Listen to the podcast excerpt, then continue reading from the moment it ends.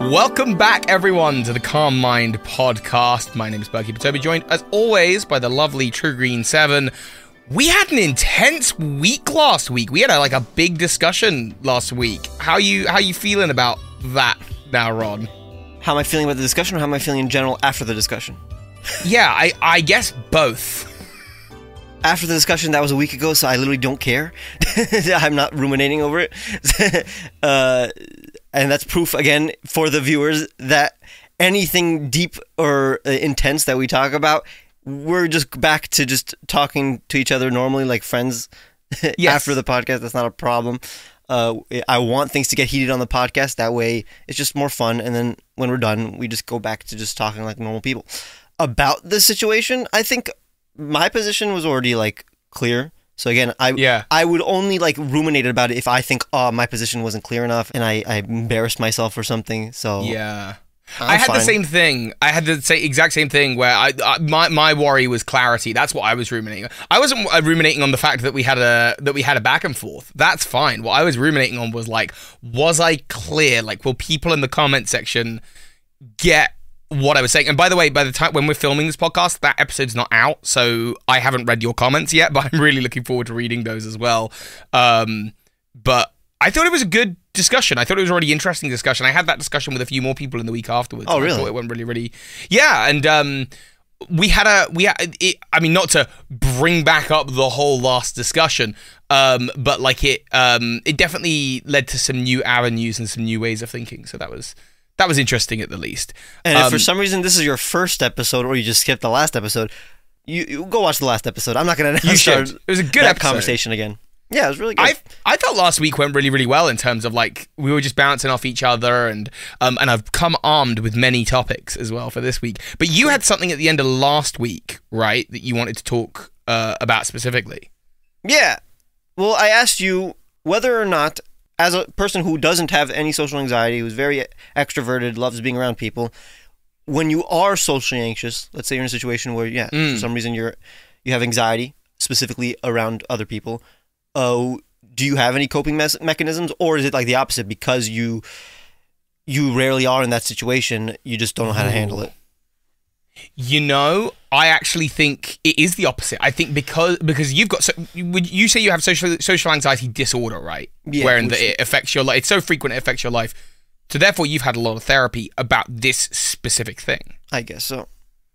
I haven't had that. So, there are a lot of situations that come up where I'm this is horrible. I hate this. For example, something that makes me anxious is when friends of mine aren't getting on. That really worries me. My heart goes racing. I get all up in knots, and I worry because I'm oh, I understand why that person's annoyed with that person. I understand why that person's annoyed with that person. And oh no, what am I supposed to do? And who am I supposed to comfort? And how am I supposed to comfort them? And it's all about me. What am I supposed to do that's right? Which the truth is my friends' relationships to each other have nothing to do with me. They are not my responsibility, but that kind of thing really gets me tangled up and has done over the years throughout basically every friendship and dynamic I've ever had, and the result is just that I'll get up in knots and I don't process it well. I have to I can let that linger in me for months, whereas what I should have done is really just vented it to someone or had a conversation and have them say, yeah, but Toby's got nothing to do with you really, does it? And I go, oh yeah, and it can all dissipate. But I think I probably have worse coping mechanisms for anxiety because of that, literally. Well, yeah. I mean, not to get too deep into it, but I'm assuming that's more related to just your general anxieties. Just remind me, why are you going to therapy? I'm going to therapy at the moment on a journey of trying to connect to myself better, which sounds really hippy-dippy-doo-dah. But the fact of the matter is the reason I started going to therapy was because of a specific situation that I'm not going to get into here on the podcast.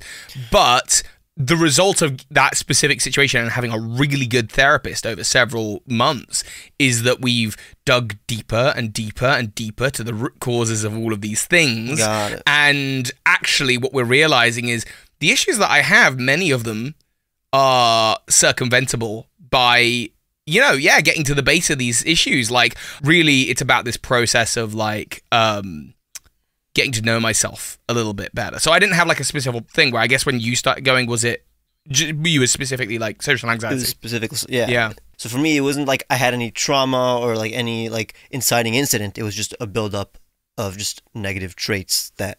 Right. There were, like, big moments in my life, but it wasn't, like, immediately after that, I'm like, okay, now I have social anxiety, let me... Sure, sure, sure. ...get therapy. It was more like, I was always, like, an introvert. Slowly, I, you know, over the course of being alone in college, only working on my channel, having, you know, thousands of people's opinions of me available online, my friends moving away, like, not being around a lot of friends, you know, slowly you're always in your head when it comes to socializing, and then you get social anxiety disorder. In my life, there were only two like times where I had like actual like panic attacks, and they were related. Oh. They were like when I was reading like forums online just bashing me. Oh gosh. So yeah, I really like literally had like the out of body experience where like you're sinking into your chair. For example, a lot of your problems, it seems like each traumatizing instance is like slightly different. Like yeah. You just had multiple different kinds of traumas in your life, while my traumas are just like, there was a conversation and I just thought about it for a long time.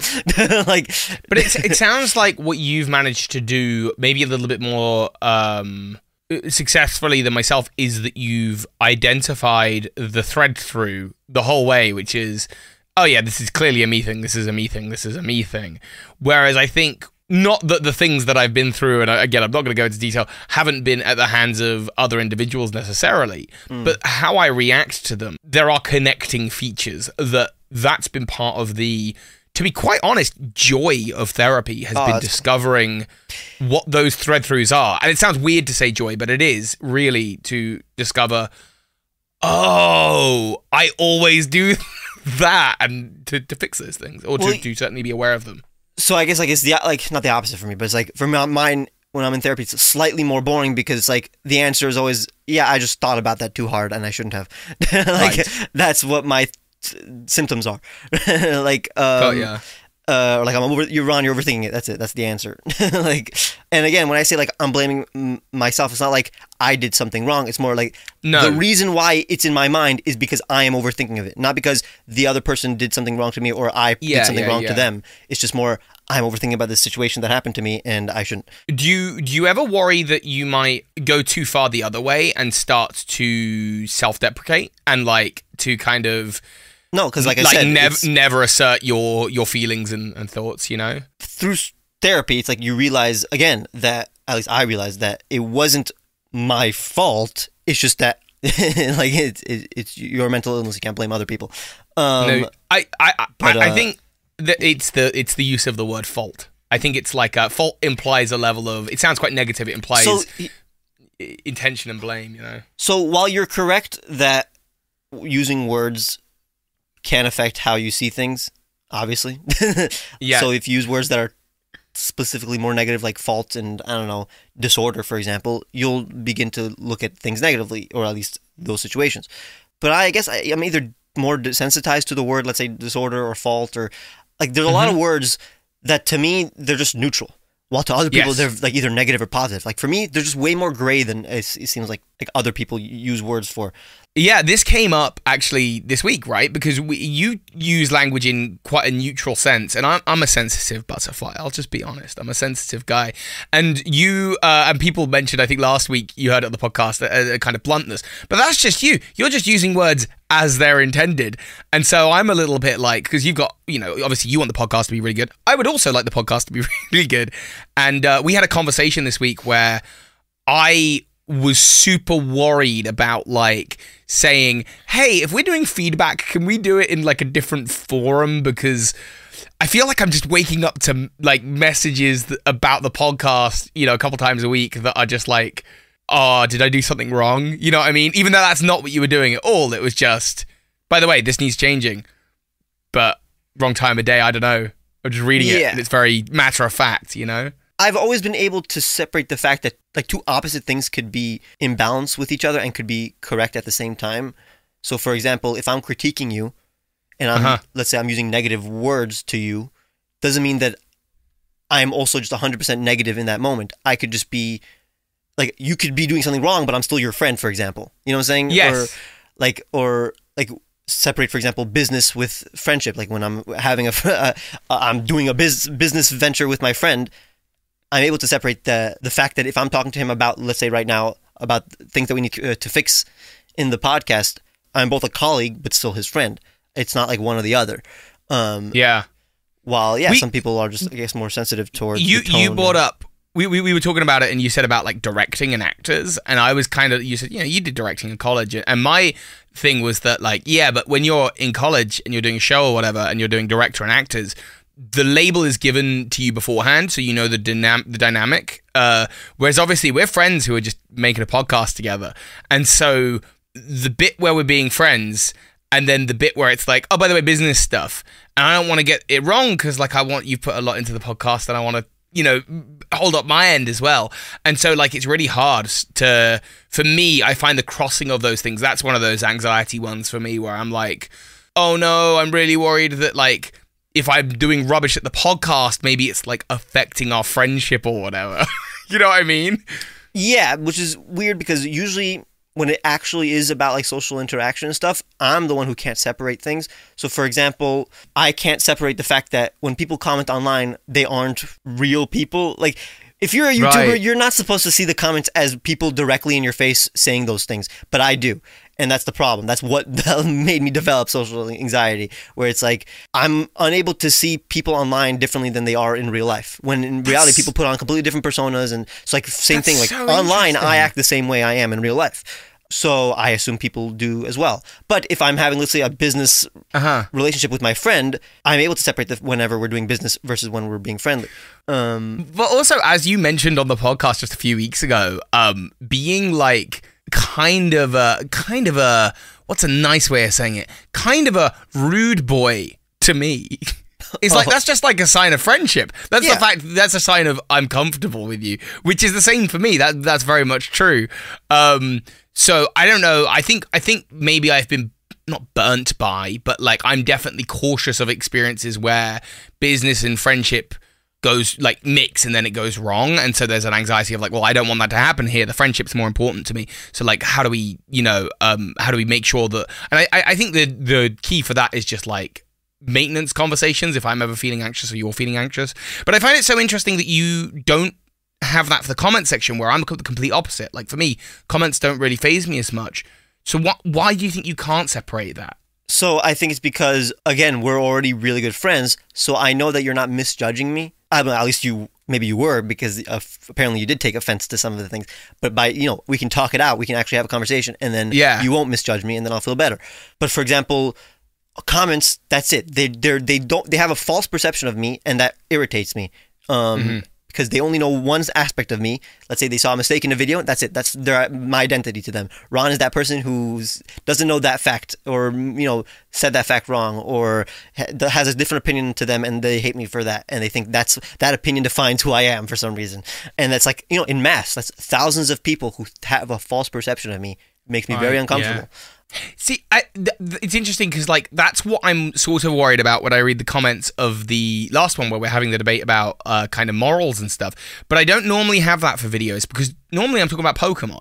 So if someone's got an issue with me from one of those videos, I just don't care. Like, there's no moral stakes to it. It's whatever. Yeah. This isn't an important discussion. If someone doesn't like the way that I said Wiglett's name or something, the new Pokemon. Hey, what's Wiglett? It's a new Pokemon, apparently. If someone doesn't like the way I say its name or like something I said about it just doesn't matter. Who cares? The world's life's too short. But when it's about something that's like maybe a little bit more important, like perhaps moral standing and the things that I've been thinking about like on an intellectual level, if someone's going to get it like wrong about me, I'm really anxious about that. So I'll admit, I'm very anxious for when that episode goes live. But I hope that it is received in the way that it was intended. And if I have said anything stupid, the audience will point it out in quite a kind way, I hope. But I assume whenever you get, like, let's say you have to talk about, like, opinions that make people think about you in general outside of Pokemon. For example, I don't know, maybe you said something, like a fact about a Pokemon, and then someone was like, hey, based on that fact, I think that you have this extreme political opinion that I don't think you have. That has happened to me multiple times, where it's like, I've said nothing. I said something about Pokemon, and then people are like, wow, you must be this type of person that has anything. Right. Like, you just might be this general type of person that I 100% am not. That has not happened to you? Do you know what? I think it has. I think, like, when I did Pokemon Tempest, and, like...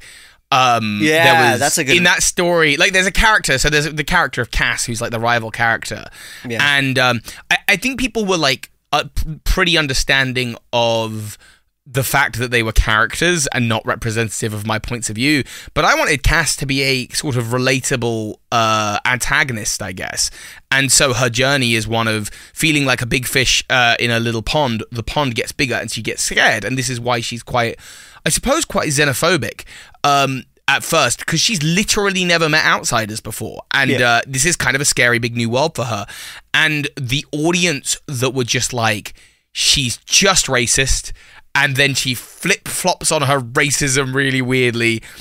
That was a little bit gutting to me, because I was maybe it's just not, you know, it's my first time writing anything like that, maybe I shouldn't have been dealing with such big topics, I don't know, for a Pokemon series. How are you going to get better when it comes to writing those topics if you don't try yeah. And you know, I wanted to give the character some level of real grounding. Like, I didn't want to just base them on like, I'm going to destroy the world because I'm evil. So I wanted to give them something, and like, the idea that their home is being threatened is something that I really wanted to translate, but maybe the way it was read, or maybe the way it was received, some people didn't get what I was putting down there, or whatever. Luckily, people haven't attributed it, I think, to me, because like, there's plenty of other characters in the show that have totally different points of view, and like, all around the spectrum of like, what's good and what's bad and what's right and what's wrong. Huh. But yeah, there's definitely like, I think there was a big concern there that people would see a character that they don't like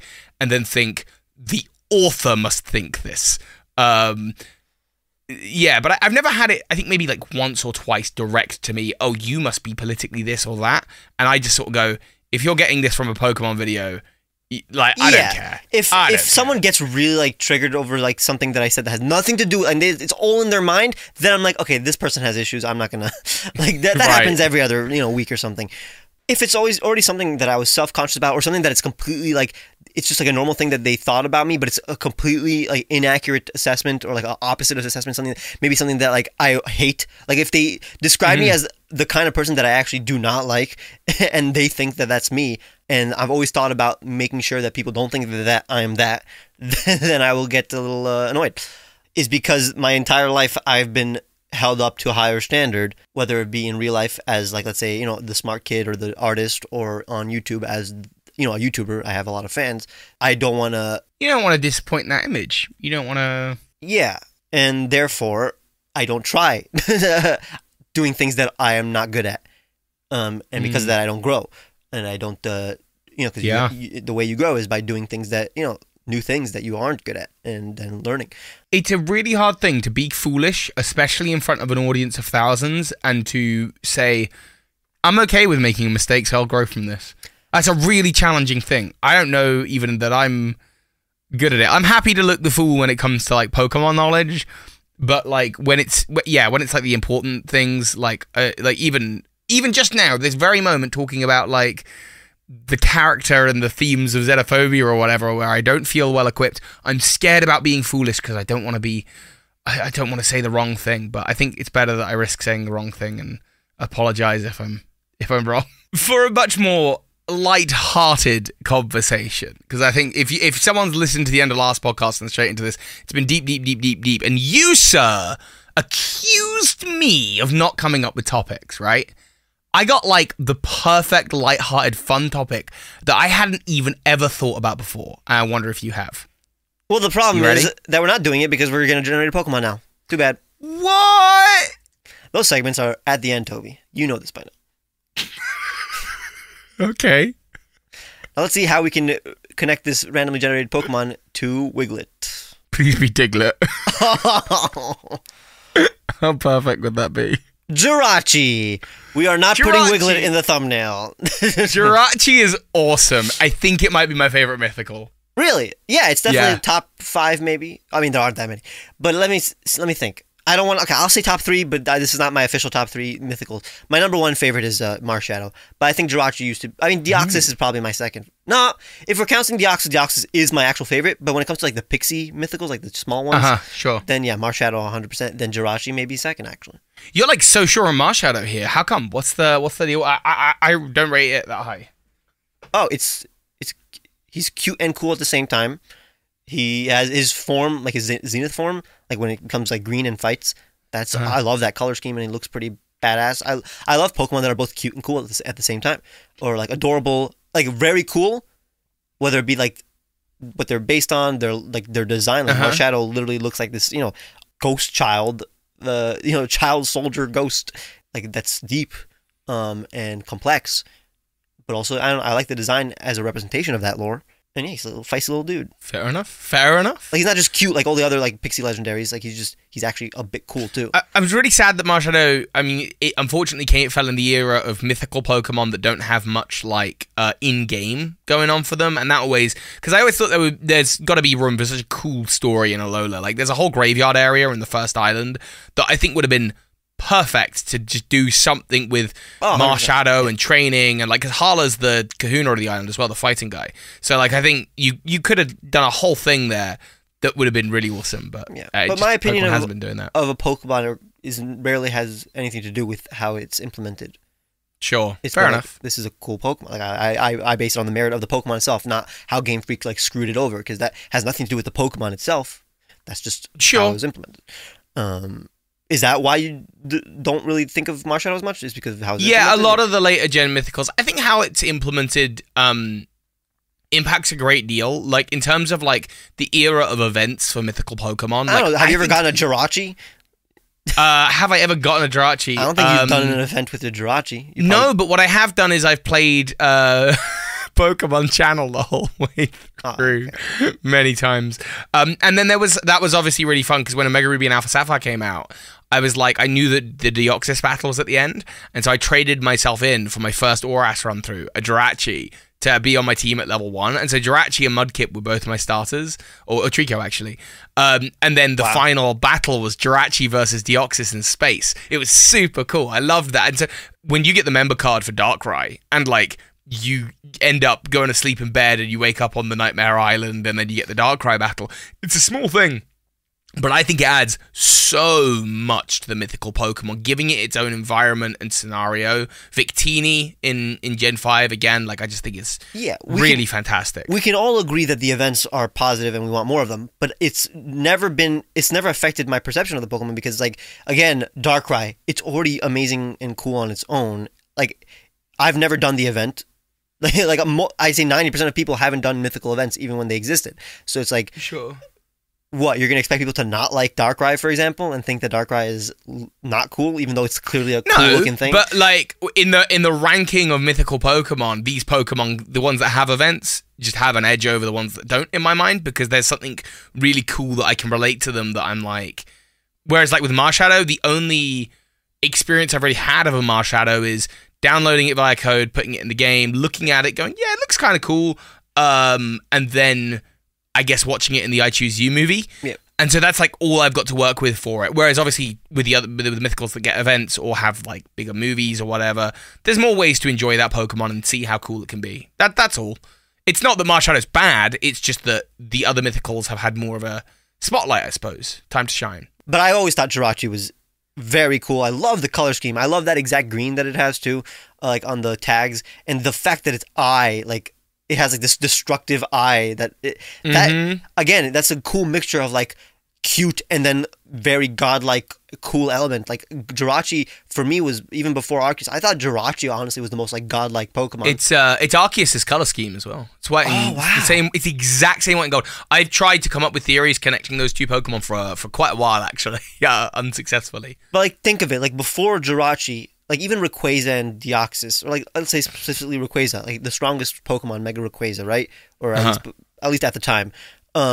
Even though it's literally my favorite legendary Pokemon and it's like top 5 favorite Pokemon of all time for me, it was never like this is a deity for me. While Jirachi, this felt like it was based on like actual deities that we can see in the real world, like a destructive eye that if you open, you know, things happen, or like it can grant wishes, and it's like it actually feels like real world deities. There's something quite sinister about it, in that it's just this cute little baby from space, and then it's like, whoa, hang on, whose eye is that, and what the heck is a doom desire? You know what I mean? It's like, is that the eye of some greater, like, you're just looking into the eye of a god, like, literally. Yeah, it's almost like a like an avatar, where it's like it contains like a god within it or something, but it's just a cute little dude. I've always been a fan of that trope, like in fiction, actually hugely, is like, obviously there's the, you know, you have your characters who are incredibly powerful, they look incredibly powerful, they're super badass, they've got a million spikes and blades and guns and whatever else, huge muscles, and they, you know, they look the part. But I've always been a fan of the trope of the unsuspecting but unbelievable power that's just in the form of like something a little bit smaller, something, unsuspecting, I think, is the word. Something that you're just unsuspecting, like, is the word for me. Like, I wouldn't say like smaller. Yeah. Like, I'm like the trope specifically that I like isn't specifically like little kids who are powerful, or like little children. Yeah.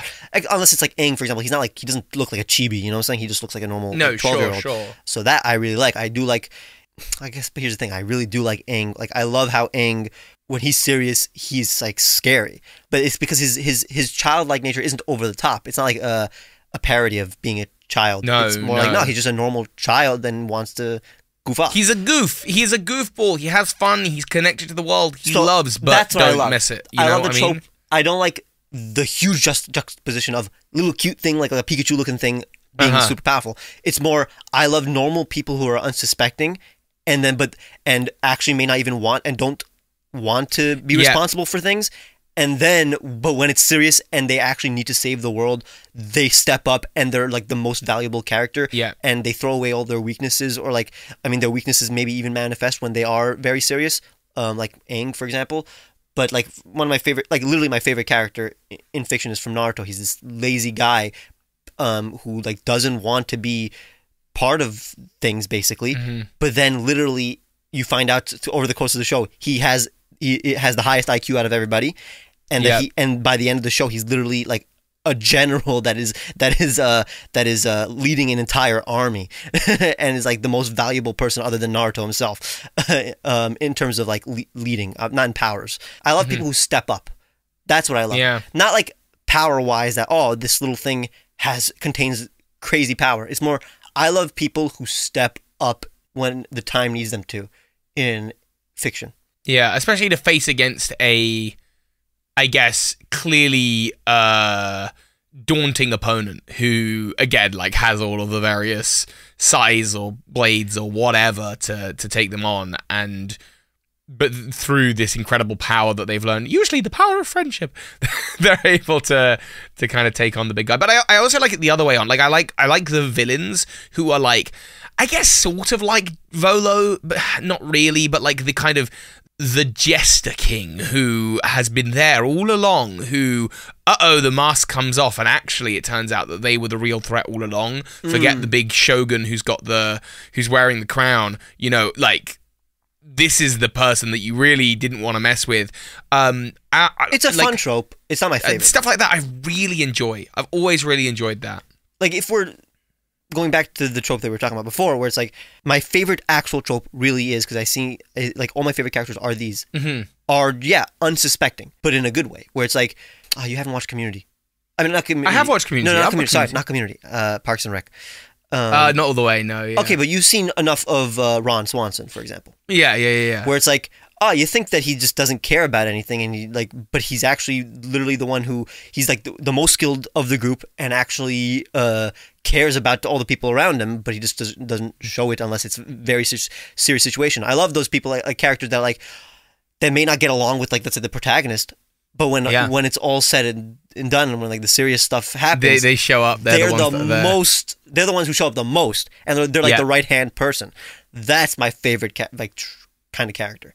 Maybe that's why I love like starter Pokemon, and I also like love like the type of Pokemon I love, like Sceptile, are the ones that are just like, they seem chill, but then when it's down to serious business, they're the ones you want to choose.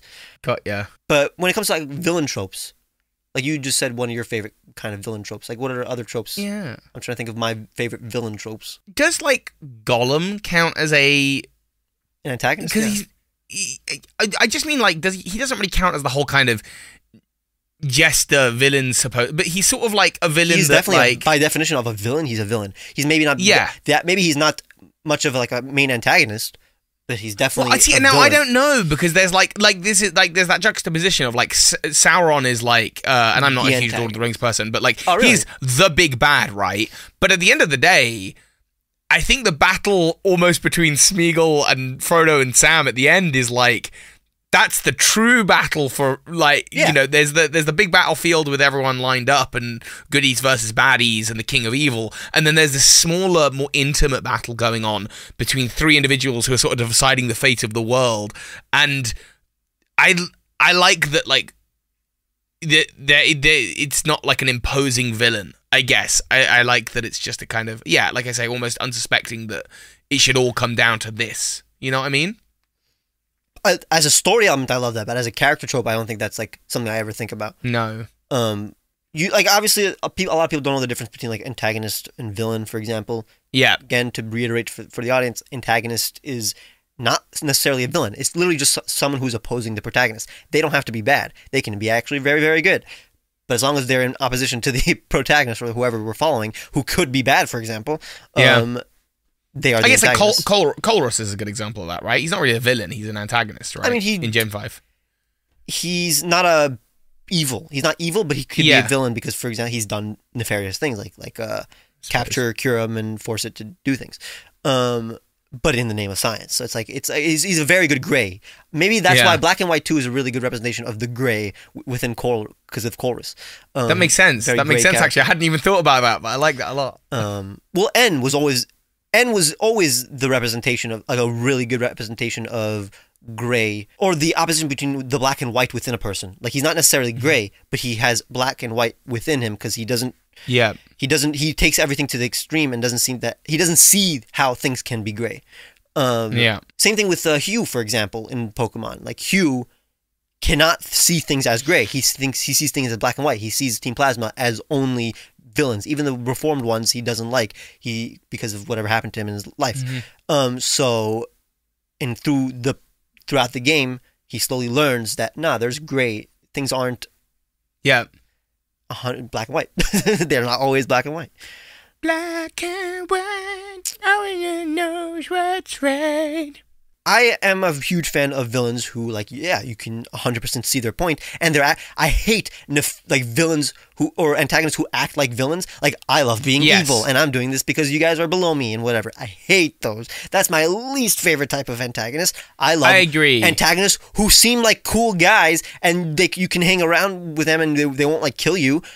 But they just are taking things to the extreme, and they're trying to help, but they're doing it the completely wrong way. I also hate the grounding and justification of it's my birthright to be an asshole. You know, it's my God-given right to be above you. That to me is not enough of a grounding in a person. Like, it's got to be even with Ganondorf, who's pretty villainily villain. There's at least one game where he's sort of my people kind of got screwed over.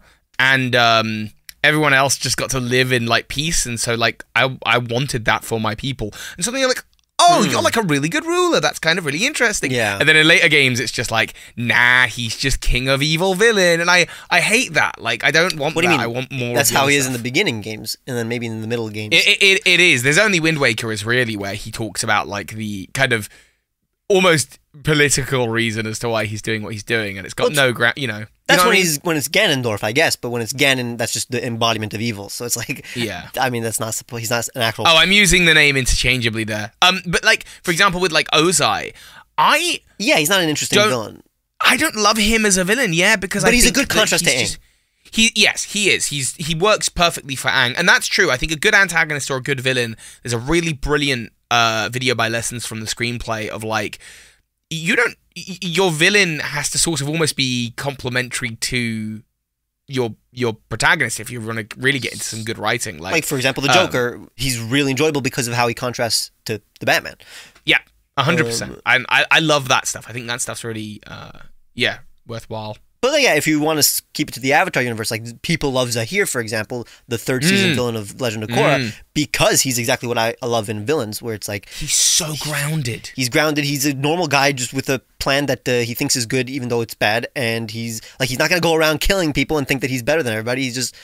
I think... With him in particular, because of the way that he is part of this, and this is, I guess, a minor spoiler warning for season 3 of Korra if you've not watched it already, he is an airbender and he gains the ability of airbending. And you see him really meditate on the kind of previous airbenders who have come before him. You sort of see a lot of Aang in him, and that sort of makes him a really interesting and complex villain, because a lot of the things that he's following are the exact same teachings that our previous protagonists had followed. And that's where he sort of becomes quite scary and a credible threat, because you're like, he's got a point. He really might have a point in here somewhere.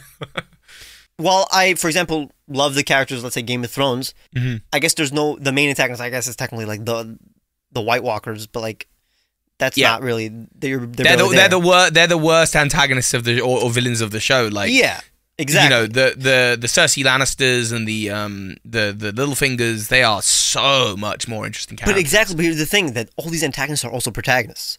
So that's the problem. Where it's like, well, it's not a problem. It's very interesting and everybody loves it, including me. But it's like, that's just not the kind of tropes that I personally like. I do like how all the antagonists in that show, except for the White Walkers, are. Pretty much, okay, they're not all great. Never mind. Game of Thrones has pretty despicable people. But it's more the protagonists that are gray. So there's no like white. It's only black or gray, really. Which is interesting. There is. I mean, like Game of Thrones sets us off with. Oh yeah, Jon Snow. I just realized is very white. Yeah, Ned Stark and Jon Snow, who take, but they're too far to the extreme the other way. They take honor so seriously that what it does is it gets them and sometimes the people that they love killed. Yeah. Like, so much bad happens in the world of Thrones that maybe would have been avoided if Ned Stark was a little less honorable. But alas, he is honorable, and so bad things happen. That's why I really liked, obviously, Tyrion, where he's like the most grey of the white protagonists in that show. Like, Tyrion really is like on the upper end of morality. I don't know. I'm not going to ponder the morality of these fictional characters who are clearly, all of them have done bad things.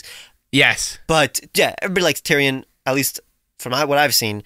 Tyrion is one of my favorite protagonists or characters in general. And if you watch the show, you'll know why. And whatever his trope is, whatever tropes he manifests, I like that. Are you up to date on Hot D right now? Let's talk about that. So good. I'm very much enjoying House of Dragons. Yes, same. Spoiler alert. Although I'm not. Well, okay, no, actually, no. We're not going to talk about plot. We're not going to. Let's not do spoilers. It's just okay. I really love Viserys. That's a good example of a protagonist that I think he's probably, while he has done things that are wrong and bad, I like how he's still a good person. Like, clearly, he's like one of the most virtuous people in that universe. Yeah. And I love that. I agree. I think it's getting him killed very slowly, but I don't know. And like, we'll see. Yeah, there's definitely should be consequences, at least based on the world, if you're good. Yeah, you shouldn't have like a plot armor or anything. But yeah, I like characters who I can relate to. I like characters who are normal. Even in like shows where every character is crazy and extreme, I gravitate towards the straight men and the people who are just like the most relatable people. But it seems like that's most of the House of Dragons cast. I think they're very gray in terms of like their ambitions and stuff, but they're just normal people, which I like. Like, I can see why everybody thinks the way they are. They're not like, it's okay. Here's what the complication is: they're grayer, but they're all less evil in House of Dragons. Do you know what I'm saying? I'm going to cut out whatever this is. There's no one who's done anything like overtly horrendous. There is. Like, Viserys has, technically. There are now. But that was the one thing, and that's what I like. Yes, he did.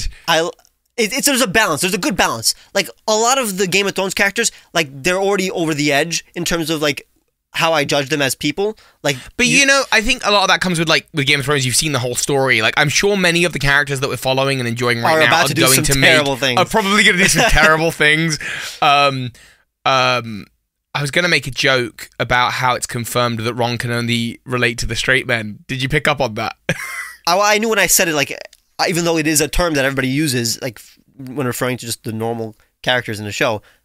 Normal characters in the show. I hate. So wait, okay, find a different word I can use for straight men and I'll use it. But like for now, I'm using the word straight men. You mean characters who are walking down the straight and narrow path, not anything else.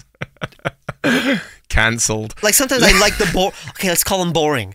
Just so we. There you go, the boring character. I like even like in shows like there's a lot of anime where like people like for example in anime love the characters that are very powerful and like super like extreme and like different because they're you know it's fun to the uniquely designed characters are the ones that are just over the top or you know interesting. But I gravitate towards the characters who act normal or who are like actually say what they say what needs to be say in the situations that they need to say it. They don't bottle things up, and they're just like normal, like they're normal people, well-adjusted, not traumatized people. I mean, for example, Kakashi in Naruto. I don't know, who cares if Toby knows who he is? He's a very traumatized guy, but he acts like a normal person, and that's what I like. I like that. Oh, there are characters that act normal, but then their backstory you hear then like, oh, they've overcome a lot, but they still have come out of it, like normal person who's helping everybody else. I just like those characters. And I guess Tyrion is an example of that. He's gone through a lot, but he's still, throughout the show, he still was virtuous. Now, in the book, he goes off the deep end a bit, I hear, where they split. But he's still like, he's gone through so much, and he's stayed a relatively good person for that era, for medieval times. Sure. And I like that. I like that trope. That's one of my favorite tropes. I guess Aang is a good example of that. Although Aang is not my favorite. Zuko and Iroh are literally that. That's why everybody likes Zuko and Iroh. That's why Iroh is my favorite. Right. Character. Yeah. Characters who've gone through a lot, know their mistakes. I think that there's a way of approaching it. So I think for you, for example, maybe you like that character and you like learning about the things they've gone through afterwards to understand their resolve and why they are where they are. And I enjoy that as much as the next person, but I also really enjoy, like, I love watching a flawed character and not really guessing, like, why do you behave this way? And then getting looped in on it a bit later and going... So, like, Jaime Lannister, I guess, is the example of that, where it's like... You're like, man, you kind of suck, dude. And then over time, you get that scene in the bathtub with Brienne, and it's like, oh, okay, I'm beginning to understand now. Like, yeah, I like that. That's how you are still doing your healing process, and people haven't given you a chance to do so. Yeah, I like it when when it's solely everything is recontextualized when it comes to that character. You're like, yeah, it's not like I hate it when you're questioning why they're doing their things. Like for example, is it Aemon Targaryen? Who's Matt Smith? What is he? Damon. I always say Aemon for some reason. Is Aemon? Wait, Aemon's the old guy in. They've all got the same name. Yeah. Okay. Whatever. They're all Damon Targaryen. All of them. I mean, they literally share names with other characters in the show because they're the ancestors of these characters. But Damon, for example, I never know what he's gonna do, and it's cool. For example, with Homelander, because you never know what he's gonna do, but you know why he does it. For example, because he's evil. But Damon, it's like, I don't know what you are. I don't know what you're going to do.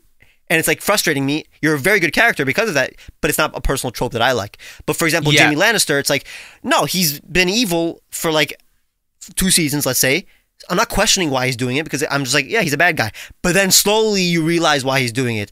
And then you're like, and then you question why he did the things in the past. And then you realize the answers. So same thing for good guys. Like, it's like, oh, like, why was this character doing that? Why did this character have this weird trope? And it's like, or not trope, quirk. Why does this character have this quirk? It's like, I never guessed why. He just has this quirk. And then slowly his backstory is revealed and like, oh, that's why he has the quirk. I never questioned it, but it's like, whoa, that recontextualizes everything that he did in the past. Like that was just how he dealt with his trauma, but like he dealt it with it in a good way at least. But like, I think it depends on the medium for me. Like, with a show like Avatar, when starting watching it, I didn't expect it to be the kind of show that it ended up being. Like, I didn't expect it to be basically as in-depth as it was and to have such great character work.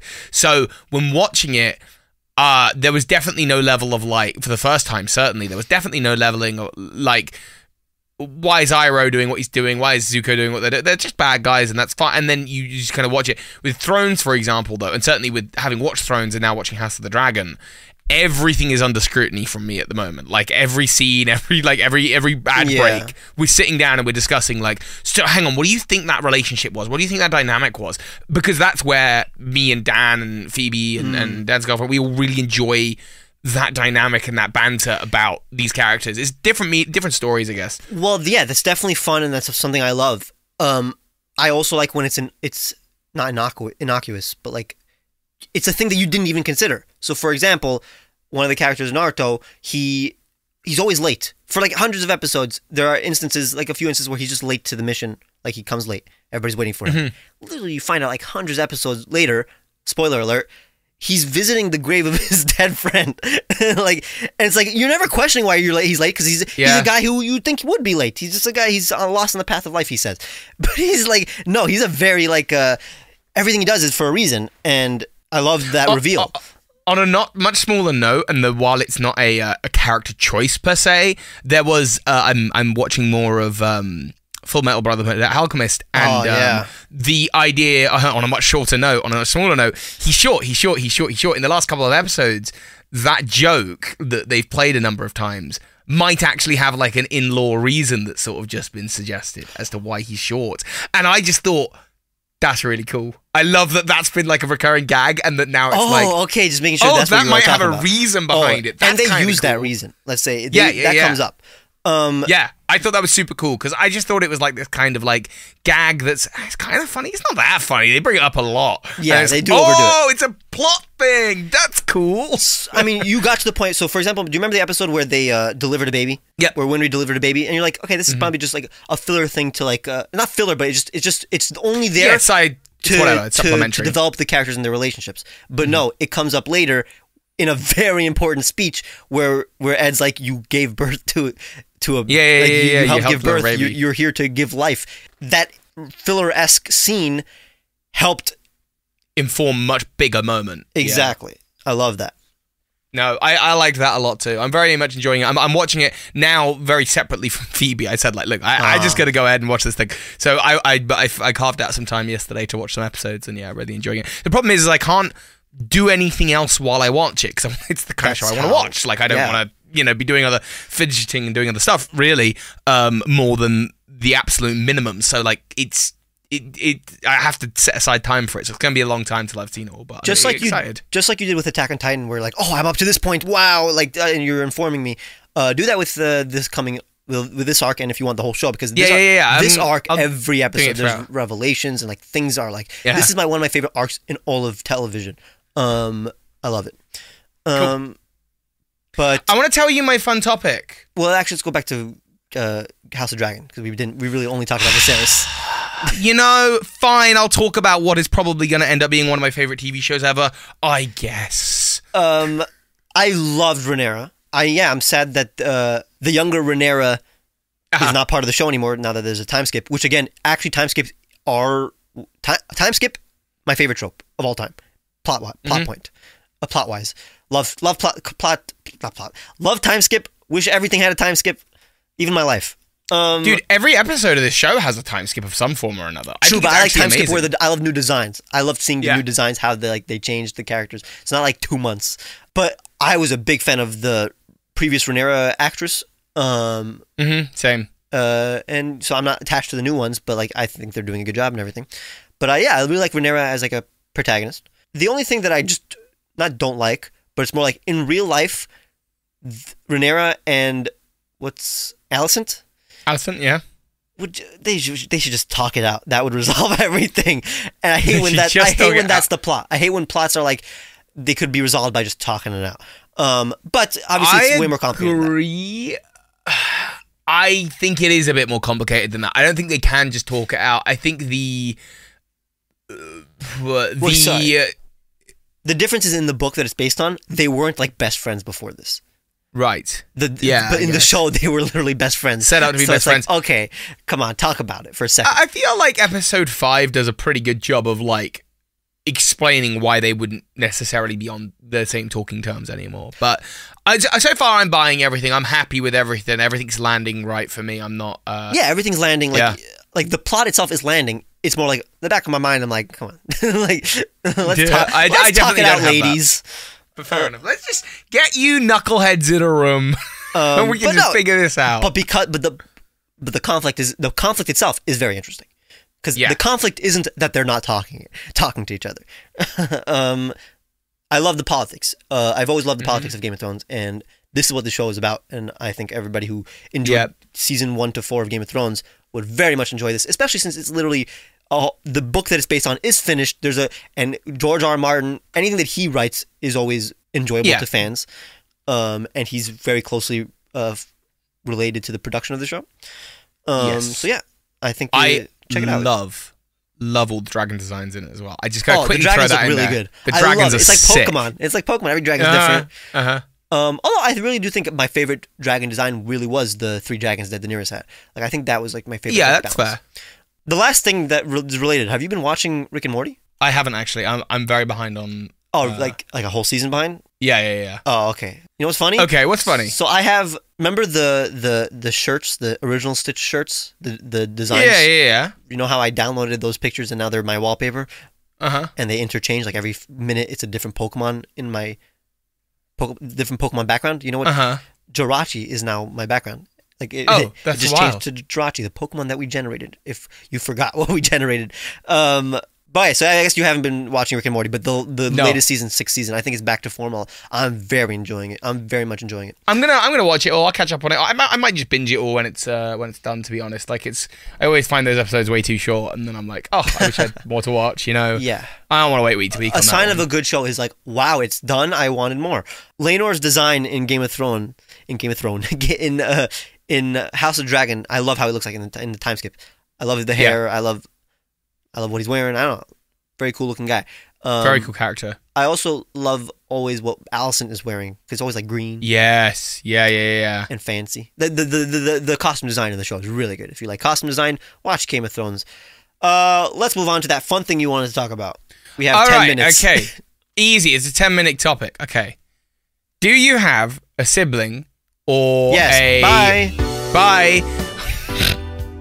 Or a friend that you've known since they were really, really young? Yes, bye. When you have a dream about that person, how old are they? Oh, wow, interesting. Each person's different. Okay. Ask your parents how old you are in their dreams. Oh, okay, that's interesting. This is what blew my mind. My mum told me that when she dreams of me, I'm 6. That blew my mind. I thought, wait. So I called up my mum. Mum, when you dream of me, how old am I? She's like, oh, you're about 8. Dad, how old am I? Yeah, you're about 4 or 5. You're school age. I'm like all the time? They're like, no, it varies, but mostly like you're a child when we dream of you. And I thought that was so interesting. I talked to Phoebe. Phoebe called her mum. Her mum said same thing. Yeah, you're 3, 4 in the dreams. And I just thought this was the most interesting thing. Yeah, but now you're only talking about parents, really.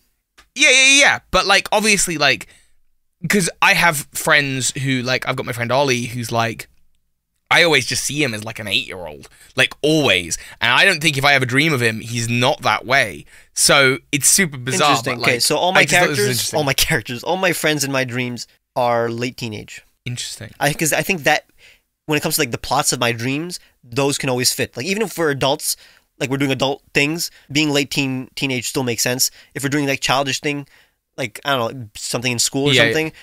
Still, being a teenager makes sense. I think teenager is like the ideal thing from my mind's plot, like how my mind makes plots for I guess dreams. So, yeah. So yeah, teenagers. It's just fascinating. And all the strangers never thought of this. Okay, no, all the strangers that I meet are my age though. Like in terms of like if I meet like a hot woman, she's gonna be like my age. But like okay, I don't need to know the plot of those dreams. That's fine. You dream whatever you want. No, and even like I guess the adults in my I've only known the adults in my life as adults, so yeah, they're adults in my dream.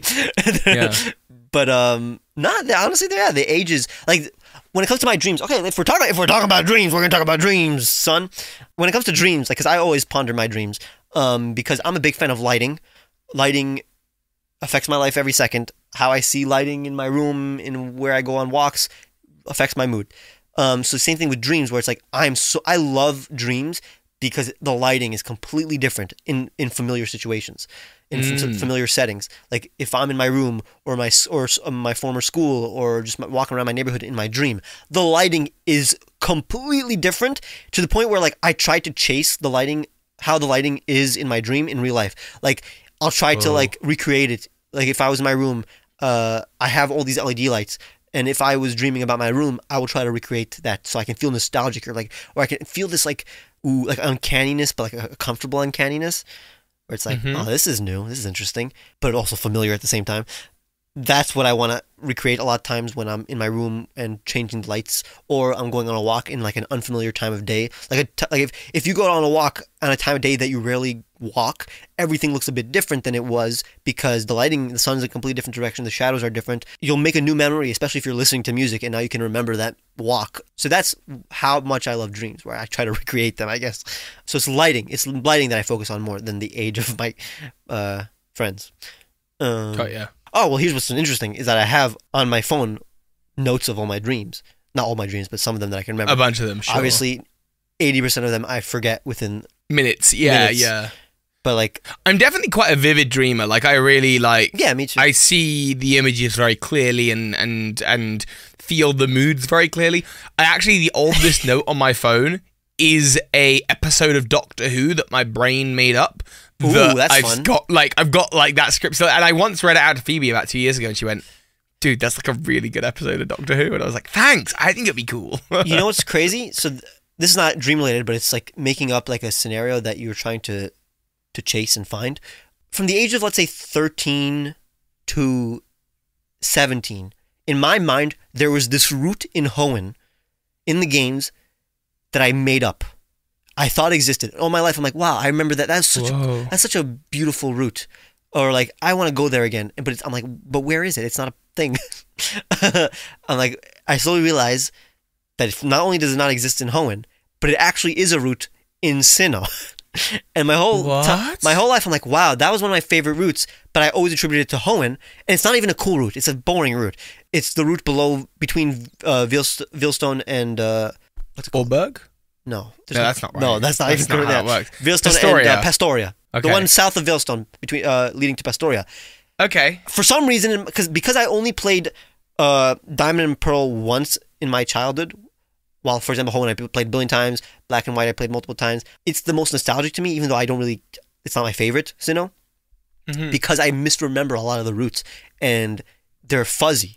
And that's my favorite kinds of memories. The ones where it's I misremember something and it's way more grand. And that's why Hoenn, even though it's one of my favorite routes, is not nostalgic to me anymore because I remember everything about it, especially since I play Oras, or I listen to the music all the time. I listen to the music of everything, but I actually I memorized Hoenn, and now it's not nostalgic anymore. And I wish I just didn't do that, because that feeling of misremembering roots in Sinnoh lingered and made me think of... I love thinking of memories that didn't actually exist. I love that. I get what you mean. Okay, some of these are funny. I'm not going to tell you the dream, because again, nobody cares when you talk about dreams. It's the most boring thing to hear at dreams sometimes. But the titles of how I wrote down these dreams, I didn't write down the entire dream. I just wrote a hook, one line to describe the dream. One of them is someone is deleting the trees in Hoenn. That's my dream. Someone's deleting the trees in Hoenn. What does that mean? That sounds you're a conspiracy theorist in the Hoenn region. Someone's deleting the trees. We all live in a video game. Another one. Daniel, my brother. Daniel and I robbed the Apple store. Great. Here's what's funny. Here's actually crazy. This could have been a prediction. This was before he started working at the Apple Store. This was before you robbed the Apple Store. This is That's before nuts. That. Eventually, we do end up robbing the Apple Store. But this, this is probably a year ago, before my brother even started working there. I had one the other night where I was I struggle with technology and just trying to place a text or a call. I feel there was, I can't remember the specifics. There was an emergency situation. I had to call emergency services in my dream. Yeah. And just getting the phone to unlock and to type the right buttons and then hitting delete and being really precise and getting the right ones really just eluded me. And it was really bothering me. Yeah, that's a normal dream. This is a dream that comes up a lot as a person who's not afraid of heights, where I'm driving on a bridge, and the bridge becomes steep, starts going very steep to the point where it's 90 degrees, and we have to overcome it. And people are falling. I never fall, but it's this. It's as if it's. This is a recurring dream, probably my most recurring dream, the most vivid, where I'm either biking or honestly a lot of times I'm biking over the bridge, and I slowly realized where this comes from. and you'll enjoy it. It's the bicycle road, or the cycling road episode of the Pokemon anime. Oh, okay. That's literally what happens. It's a drawbridge, and it slowly opens up and becomes more steep, and they have to like go over it and jump over the drawbridge. Do you remember that episode? Yeah, vaguely, yeah. And so, hang on, that and that's become like a weird dream. And that has melded with my child. Okay, so I saw that episode at the same, like when I was like, let's say 4, at the same time where I was. Let's say my parents would take us to Manhattan, for example. We're not driving over a bridge to Manhattan. We're usually taking the tunnel. But then you exit the tunnel, and all of a sudden, these huge buildings that are like 90-degree angles, because that's what buildings are. Wow. I hope so, usually. And I melded that and also my memories of like crossing bridges. There's a lot of bridges in New York. Crossing huge bridges as a child, they're even bigger, and they're like these monstrosities. It's almost like being on a colossal that starts like moving. That's wild. So I do have that kind of fear. It's my megalophobia, honestly. It's not my fear of heights. It's my megalophobia that is. I'll tell you what. The thing in my dreams that always, with the zero exception, means something bad is about to happen. Getting into an elevator. They interesting. Yeah. Almost always will fail, and even in the dreams where they don't fail and just drop to the floor, crushing me. They like something bad will happen almost always. It's like I'm almost convinced to the point that my dreams are trying to warn me that if I get into an elevator, I'm going to die. Like I definitely have a little anxiety about getting into elevators just because my dream experience of them are so bad. I don't have an irrational fear of it, but I have a intrusive thought of whenever I'm in an elevator that it's going to fall. Yeah, it's going to fall. Yeah, yeah. And I'm always like, okay, I have to jump at the last minute right before it lands. Like, I'm always like, okay, that's my fail-safe. Just in case it just drop. All goes wrong. Yeah, jump right before it lands. But how am I going to know that it's about to land? And it's probably going to crash. And even if I do not die by the fall, like, the entire, like, elevator itself will, like, will get crushed and, like, debris will fall on me, I assume. Unless I'm wrong. We go to some serious places with this podcast. Maybe this podcast is a nightmare, a bad dream, or maybe it's. I've had so many dreams where they're just normal, and all of a sudden I wake up and I realize, no, this was fake. Yeah. There were a lot of times, it's here's how a lot of my wake up, Ron. I hate that. Wake up, Ron. Even though it's not like a fear that I have, that is like a scary thought, like that, like. But Ron, wake up. I hate that. You're not on a podcast right now. We're trying. A lot of my dreams end, or like the last act of my dream is like, oh, I'm in big trouble, like huge trouble. Like, how am I going to deal with this trouble? And then I wake up and I'm like, oh, I have to deal with it. And then I realize, wow, that was all fake. Thank God. It's not like a monster chasing me or anything. It's like, no, I'm in huge trouble, dude. That was like the worst plot twist ever. I'm in huge trouble. How am I going to get out of this one? Wakes up. Oh, that's how I'm going to get out of this one. Exactly. Maybe that has to do with like fear of being like canceled, for example, that every like YouTuber has. Do you know what? This was my dream last night. I had a dream last night where some very naughty images of myself that don't exist, by the way, found their way out to the world, and everyone was angry about it on the internet. Maybe this had come from like, because Phoebe had been telling me about all the stuff going on with the Try Guys or something. I don't really follow. I don't know anything about it. You know me. I don't know pop culture. But anyway, I was like dreaming about this, and everyone was angry with me, and I was like, but in my dream, because I've been doing so much therapy lately, I was like, well, at least now I can finally live my organic, free self. And there was a level of relief. It was like anxiety and then relief. And then I woke up and I was like, But then I was like, oh, wait, I don't have any naughty images. Okay. And that was it. Yeah, sometimes there is a bittersweet thing where it's like, in my dream, like, oh, how do I resolve this? And then I come up with an idea. I'm like, okay, this is going to work. And then I wake up and I'm like, but I really wanted to implement that plan. I really wanted to see how that went, if that went well. Yeah. How that would have gone.